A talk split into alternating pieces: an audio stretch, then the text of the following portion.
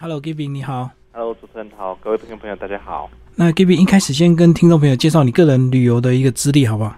OK，我大概是在诶、十几年前开始就呃第一次自助旅行到了呃新加坡以后，然后从此以后就爱上了自助旅行，然后大概是在十年前呃完成了人生第一次的那个环游世界旅行。嗯然后后来就开始，呃，那次环游世界旅行结束以后，就写了一本环游世界的书，然后后来就接着每每年都持续的去旅行，然后也陆陆续续出版了，呃，这是第五本的旅游书，跟大家分享我的旅游经验。 那你之前的正职是什么？怎么直接就没有正职，就直接跳到一直在旅游？哦，我之前是在台北市政府服务当公务人员，哦，嘿嘿，然后那时候就是利用休假的时候，就是到处去旅行啊。那到什么时候变成正职的一个？嗯哦，没有。然后哦哦，就是后来，后来就是我因为到垦，呃，我现在就是在垦丁想要开一间民宿，所以我到垦丁来，然后就做这个民宿，就把公务员的工作辞掉，然后就一边盖民宿，然后一边旅行，这样把这个当做我的正职在做。哦，所以以前旅行是兼职就对了，啊，是现在是自己盖民宿啊，啊，是是是自己找地这样子盖啊。啊，对对对。哇，那很花时间呢，怎么没有想过用现成的这样子？呃，因为我在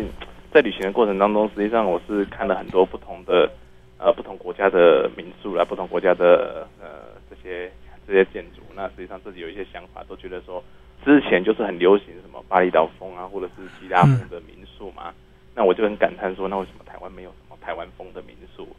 所以说我就决定说要自己盖一间，就是不是不是这种，就是属于我们真正自己呃特色的民宿。嗯所以说就是从零开始，然后找建筑师，然后找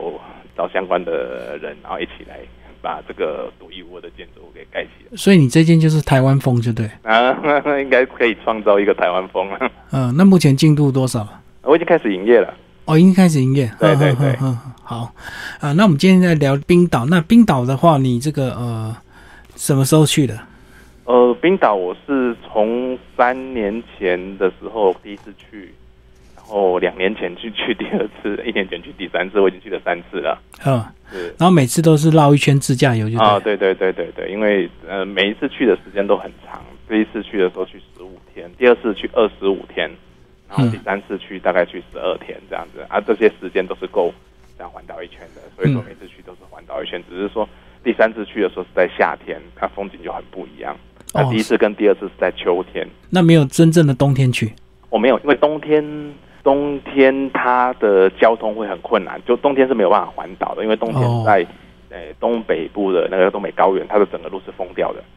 嗯，嗯所以，说基嗯基本上都没有没有办法环岛，而且冬天它它的白天的时间很短，大概只有一两个小时、两三个小时这样子。嗯哦，所以它等于是快要永夜这样子。对，哎呃，应该是说，嗯、就算是白天，它也不是很亮啊，几乎就对啊，就几乎是永远它有白天，但是它就不是很亮的。嗯、呃，所以它是冬天又危险，然后白天又很短就对了。是是，当然冬天你有看不完的极光啊，所以说这对很多人他是一个很大的 诱因，因为冬天几乎都是晚上，那看到极光的几率就非常非常的大。嗯是，那其实冰岛这个呃，因为蛮远的，消费又高，对不对？那如果要自驾游，是不是一定最好是凑好呃，刚好一台车，这样比较划算？哦，对对对，没错，因为冰岛的住宿啊、它的交通啊，费用都非常的惊人。那如果说我们可以刚好凑凑满一台车，比如说四个人一台车啊，或者是说八个人一台车啊，那这样子可以省下，尤其是人越多，去算八个人一台车，你住宿的费用可以更省，然后交通的费用也可以省很多。那我看到你这本书的介绍，它这个几乎全岛都是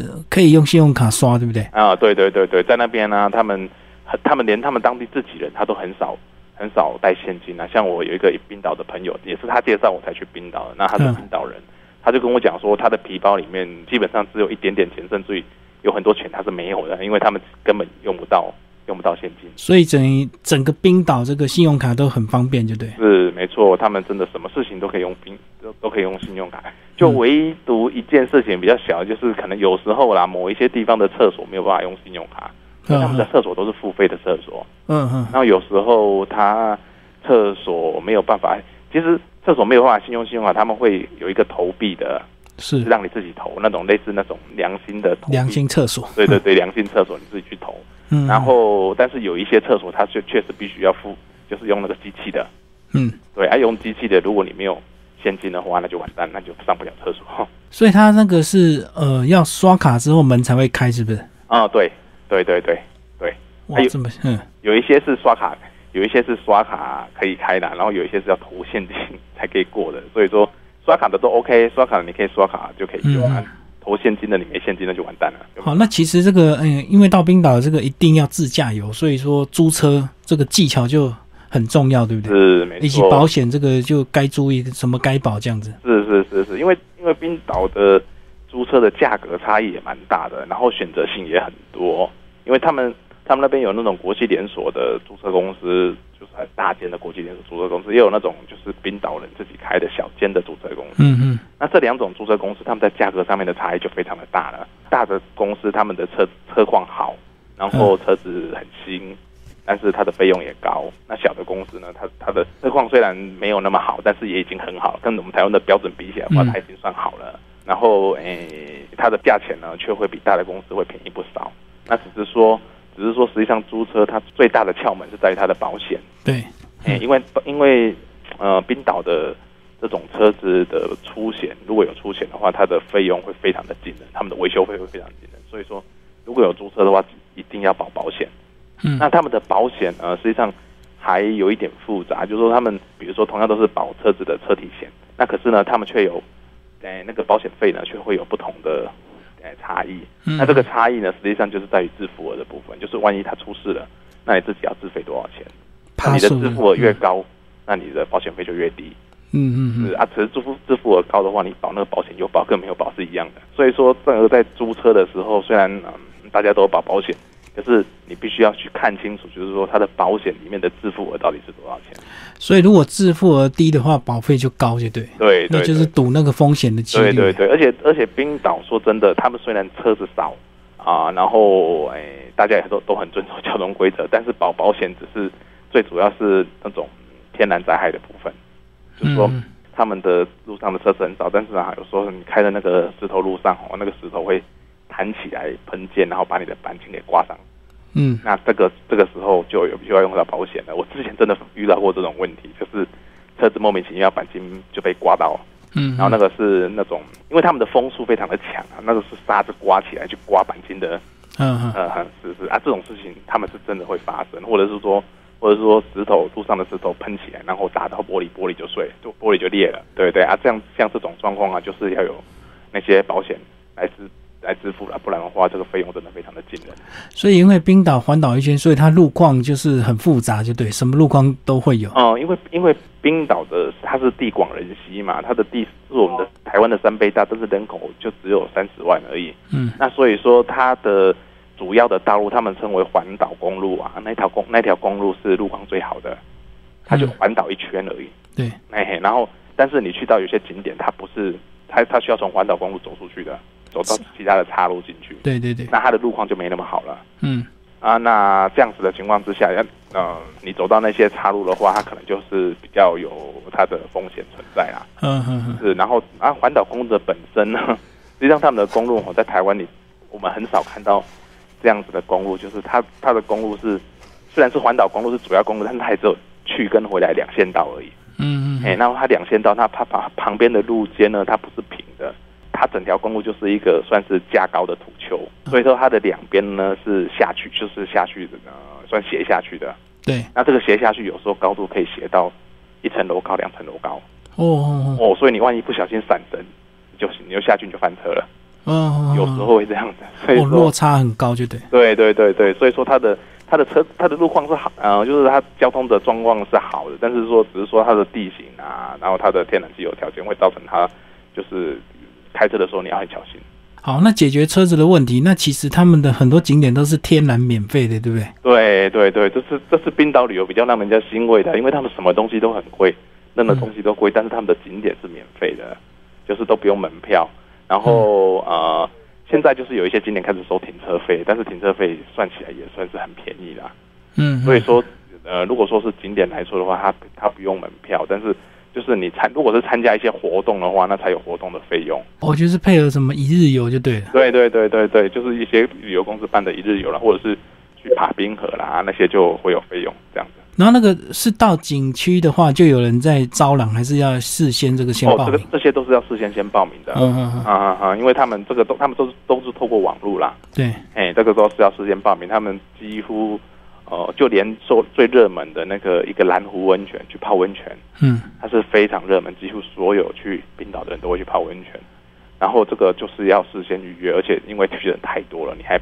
要提早好几个月预约，你才预约得到。哦，所以现场买的话是很贵，还是买现不到场？买你几乎买不到啦，嗯就是他他如果到那边的话，他有一个现场现场买的排队的队伍，可是我们每次去看啊，都没人在那边排队，嗯，几乎没有人现场买，因为他他就是公告，就是除非除非有位置，因为他要他要控制现场的总量，对，嘿啊，所以说除非是有人没有报到，你才有机会啊，不然的话几乎都有啊。可是因为它的费用非常的高，没有人说票买了还不去报到的。哦，所以等于你上网预约就已经先缴钱了。对对对，你上网预约，你要先把票买下来。嗯然后，到时候你就要照着那个时间出现。所以这个呃，这个蓝泉好像是这个冰岛唯一收费的，对不对？其实很多都是几乎都是户外景点，这个天然景点就对。是是是，这个蓝湖的泡温泉这个是要收费的啦，然后另外还有一个就是米湖的泡温泉，这个温泉这种大众温泉它也是要收费的。那剩下的那些什么瀑布啦、什么登山的景点啊，或者是火山的景点啊，那些都是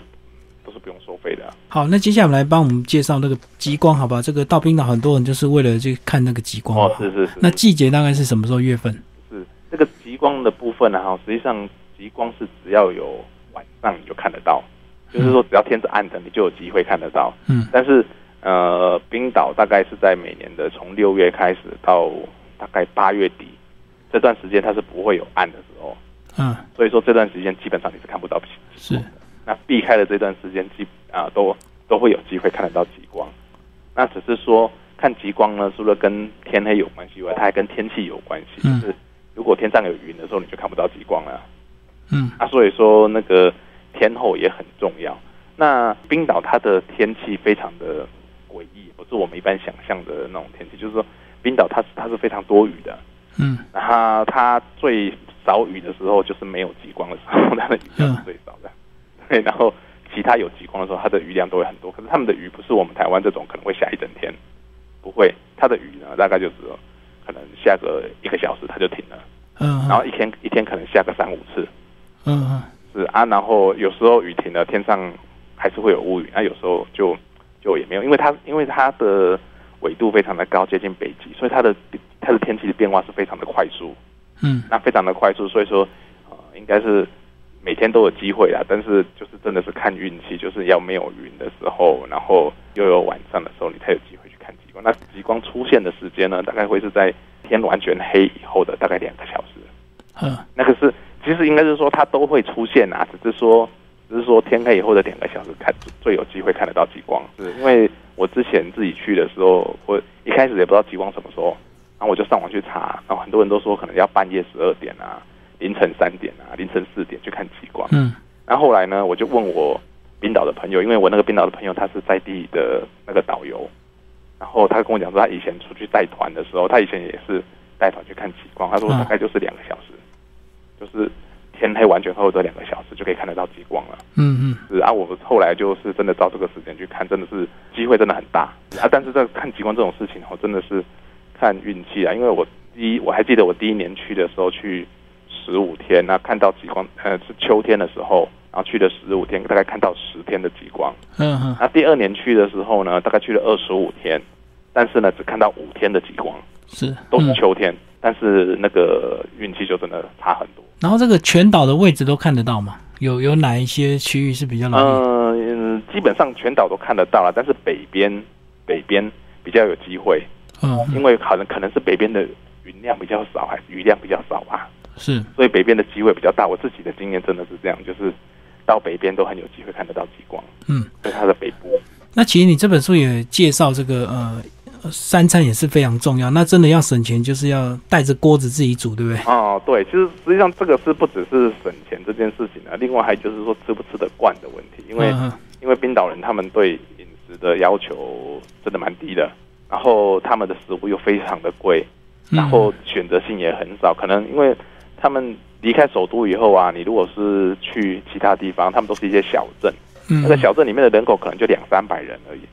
那两三百人的小镇里面，可能他的餐厅就只有一两间，嗯然后他然后他们欧美人你也知道，他们很注重休息的时间，嗯所以，他可能晚上七点他就关门了。早早就关门，是早早就关门了，所以你想要吃你还没地方吃，因为我们跑完景点，比如说你如果说是秋天或者是春天的时候去的时候，其实他们那时候白天都还很长，你可能到七点你才才抵达那个地方，然后他就关门了。所以说最好是自己煮，就是你时间你又可以拉的很，就是你想要怎么玩就怎么玩，就不用担心说餐厅会开会关门。然后另外一方面是自己煮，我们的口味比较合适，因为在那边大部分都是吃汉堡或者是对披萨。嗯那也没有什么其他太多的选择。那还有就是费用的部分真的差很多了，因为他们那边正常吃一餐正常的，我们还不讲贵的，嗯正常的大概一个人就要台北七八百了，哇，嗯是吧？啊啊，一餐就七八百，你能想象如果你一天吃三餐，那那个费用会有多惊人？嗯，是然后啊是真的就带个锅子这样子 过去嘛，是，就是锅子啊，然后还有一些炉具，然后还有一些呃，就罐头啦、泡面啊，嗯嗯一些米啊，这我们是带蛮多的啦，因为因为带越多吃越好啊，所以 我们都带蛮多，然后生鲜的食材就到当地再去买就好了，就比如说蔬菜啦，或者是嗯嗯肉类啊，到当地买。那这些就是一些调味料，比如说酱油啦，哦，酱油当地也可以买啊，买得是到。嗯嘿，然后就是我刚刚讲的米啊、面啊，甚至于他们的面跟我们的面都差很多。口感呢、嗯、因为他们的面都不大吸酱汁，嗯嗯所以说他们的面吃起来比较没有味道。嗯像我们我们台湾的面就是会吸酱汁以后，那个面的味道会差很多、所以说我们到后来也是都会连面都会自己带去，面条自己带。那因为这些东西在台湾买都很便宜，然后你带去就是加上当地一些材料，实际上煮出来的味道就非常非常就是非常的美味，尤其是在那个地方它的风景这么漂亮。嗯，那你如果说可以，又可以一边吃饭，一边一边吃着我们自己的美食，然后一边看着美丽的风景，那我觉得这是最享受的一件事情啊了。嗯嗯，就是讲一下冰岛有没有什么纪念品建议的？冰岛它的，我们我们讲说它的观光的景点，说真的，能买纪念品的还不多，嗯，因为为它可能很多景点都是没有什么纪念品店的。是对啊，如果说真的有他们有兴趣的话，可能就是他们的羊，他们的羊毛衣啊、因为他们那边有很养很多羊嘛，所以他们有羊毛衣的部分，还有一些比较诶防风的外套。那剩下的就还好啦，因为因为冰岛的物价实在太贵了，哦，随便的一个纪念品都非常贵。我我买过最贵的那种景点的磁铁，有时候我们都会买那种景点的磁铁放冰在箱贴啊，对对对，嗯那个也是在冰岛买，呃那一个磁铁台币要，我记得好像要三五百块吧，哇，哦一颗，对，一颗， 嗯，超级贵，它就什么东西都很贵就是了。但是说真的，嗯就是说，虽然它的消费很贵，但是我们这样自助旅行下来，其实后来发现说，整趟旅行的费用真的也没有很高，就是你自驾的话，嗯它嗯也不会很高。像我自己去那边十五天玩下来，然后含来回台湾的机票，就是含所有的全部都包，吃喝玩交通什么都包。嗯去十五天，差不多台币十万块。嗯，是啊，所以这个费用其实上并没有真的是昂贵到那样子。只要你把住宿吃的解决之嗯后，那几乎就花不到什么钱了，剩下就是租车跟这个加油的钱了。是因为它景点也不用钱啊，嗯所以说也没有什么其他太多的开销。然后再加上它的消费很昂贵，说真的，我们没事也不会去那边 shopping，哦，也不会乱买乱吃就对 对，。也不会乱买，因为太贵了，那些东西都非常的贵。然后你在书里有讲到这个非常特别的，那个是羊肉热狗。欸羊肉热狗就是在嗯首都，他们有一摊那个羊肉热热狗，它是啊，号称是全欧洲最好吃的的热狗。就是用当地的冰岛羊，就对对了。对对对，用的是冰岛羊，因为很你很、嗯我们也很少吃得到这种羊肉做的热狗，嗯然后它的味道确实是不错。对啊，那就是都没有吃过嘛，所以说我们去尝，然后啊，而且它的价钱又便宜，就是以冰岛的消费来讲，它真的算是便宜哦了，一个大概台币一两，大概两百块左 右吧。就是夜市的价钱，对不对？，对对我们来算是讲嗯他们的夜市价格，然后可以吃到那样子的的的味道，所以是让人家觉得很满足。最后这个呃，如果从台湾过去，这个行李还有没有什么特别要建议要注意的？行李的部分就是，虽然它很冷哦，但是也不要真的带很多的衣服哦衣服，就是因为哈，最主要是你车子塞不塞得下。哦，对，嗯对你如果车子塞不下，你带了那么多行李，哇，那去那边行李也不知道丢哪里。嗯，因为我们要租车嘛，那租车我们里面如果塞了四个人，那你的后座可能就没有办法再塞四个大件大件对人。对，所以说最主要是要考虑这个因素。那衣服的部分，因为它那边就是天气太冷了，我们也不会天天去洗衣服，哦也不嗯会流汗，对，所以说没有必要带这么多的衣服，反而食物要多带一点。哦，所以可能衣服就是一套穿到底就对，因为不用替换嘛， 不会是流嗯啊，汗就。外套就是大概是一套穿到底啊，然后嗯里面的衣服，因为我们去那边吼，它每一家都有暖气。那我们常常就是里面我们那个保暖发热衣，可能两三天洗一次以后，然后直接自己自自己洗一洗，然后把它放在那个暖气上面，隔天就干了。哦，对，因为暖气一直在烘嘛。是是，它隔天就干了，所以说也不太不大需要带太多套去替换。嗯，然后他们那边的就很干净啊，它整个空气也很干净啊，环境都很干净，所以衣服实际上很不大容易会脏，所以说不大需要带太多的衣服，但是食物要多带一点。 多带才能省钱啊。啊、对对对对，那边还还有了另外一方面就是真的，像我有一次我印象很深刻是， 嗯，我在某一个景点在那边煮泡面，然后加菜啊加肉，就做我们台湾的泡面。然后后来就有一整团的旅旅行团，那是大陆的旅行团，嗯嗯，然后他们就下车，然后他们就手上拿着面包在那边吃，然后就一直靠过来，一直靠过来，一直靠过来，被那那个个味味道啊味道吸引过。很香啊。然后又就是就是来自于亚洲的味道。嗯，那时候我就蛮蛮开心的，因为我觉得你们吃不到，我们吃得到的。啊成就感就对。是是是是，好，那其实到冰岛几乎都是很多到是欧洲的大城市在转机嘛，那你会不会建议这个再转机再再待几天，这样不管是从这个丹麦啊，或者是英国、法国这样再转过去？嗯是啊，如果说时间够的话，实际上是可以在转机点稍微停一下，然后再过去，就是说多多少少适应一下时差的问题，因为毕竟后来要后来要开车嘛，嗯所以说如果说哎，你可以稍微在转机点去的时候，在转机点稍微停个一天两天，然后我们稍微适应一下时差再过去，然后后面再接着开车，这样子在适应上面会比较好一点。而且这个它这样子，它的消费跟这个欧洲大城市来比的话，是还也是算高吗？冰岛？哦，算高哦，因为哦整个北欧的消费是欧洲最高的嘛，然后冰岛又在北欧国家里面，它也算是高的。嗯嗯，是，所以说冰岛的消费真的欧洲都打遍天下无敌手，而且最主要是有我之前我一个朋友跟我提到这件事情，我他觉得很好笑了。我后来我也觉得是因为他是欧洲人，然后他就跟我讲说，他们从冰岛离开的时候，就是搭飞搭飞机离开冰岛要回到欧洲的时候，他就看到，因为一般我们飞机上面的食物，说真的费用也是蛮高的，对，对。然后但是呢，他说他搭飞机离开的时候，他看到每个人都在买买飞机上面的飞机餐在那边吃，就是飞机上的食物在那边吃。嗯嗯，因为大家觉得说那个的费用跟冰岛的费用还是差很多，是。是是是是，然后大家又觉得大家又在冰岛都没吃饱， 嗯所以嗯在飞机上面就开始买飞机上的食物吃啊，在冰岛真的是食物会，因为如果说我们今天我们花个七八百块吃一餐，那那个东西好吃，那可能就觉得 OK，嗯那可是问题是你花七八百块，你可能吃了一个比麦当劳还要难吃的汉堡，嗯嗯，那心情就会觉得很郁闷。对啊，七八百都可以那种吃到饱的。是啊，然后你就吃了比麦当劳品质还要差的汉堡，嗯那你就觉得说啊，我真的要花这么多钱吃吃那么多种吃这种东西，因为在冰岛实际上它的选择性太少了，嗯，然后你根本是没得没得选，对，对你想要花也没得花，所以吃的部分如果是可以自己准备的话，那会好很多。是。好，最后 Giving 介绍你的那个粉砖，好吧？哦、就是太爱玩这个这个粉砖了。那我的如果说听众朋友可以搜寻，在网络上搜寻太爱玩，这里面呢，我有介绍我所有去过的啊、呃几乎是每个国家的景点啊，它的旅游资讯啊，那里面也会有教大家就是怎么规划你的行程啊，还有又推荐一些该去的景点啊，该吃的这些这些餐厅啊，还有嗯该玩的哪一些项目啊，都会有写。那这样子，其实这个网站实际上它最主要就是把我所有玩过、所有旅行过的经验跟大家分享，然后让大家也可以就是说按照这样子的一个路线啊，或者是参考我们的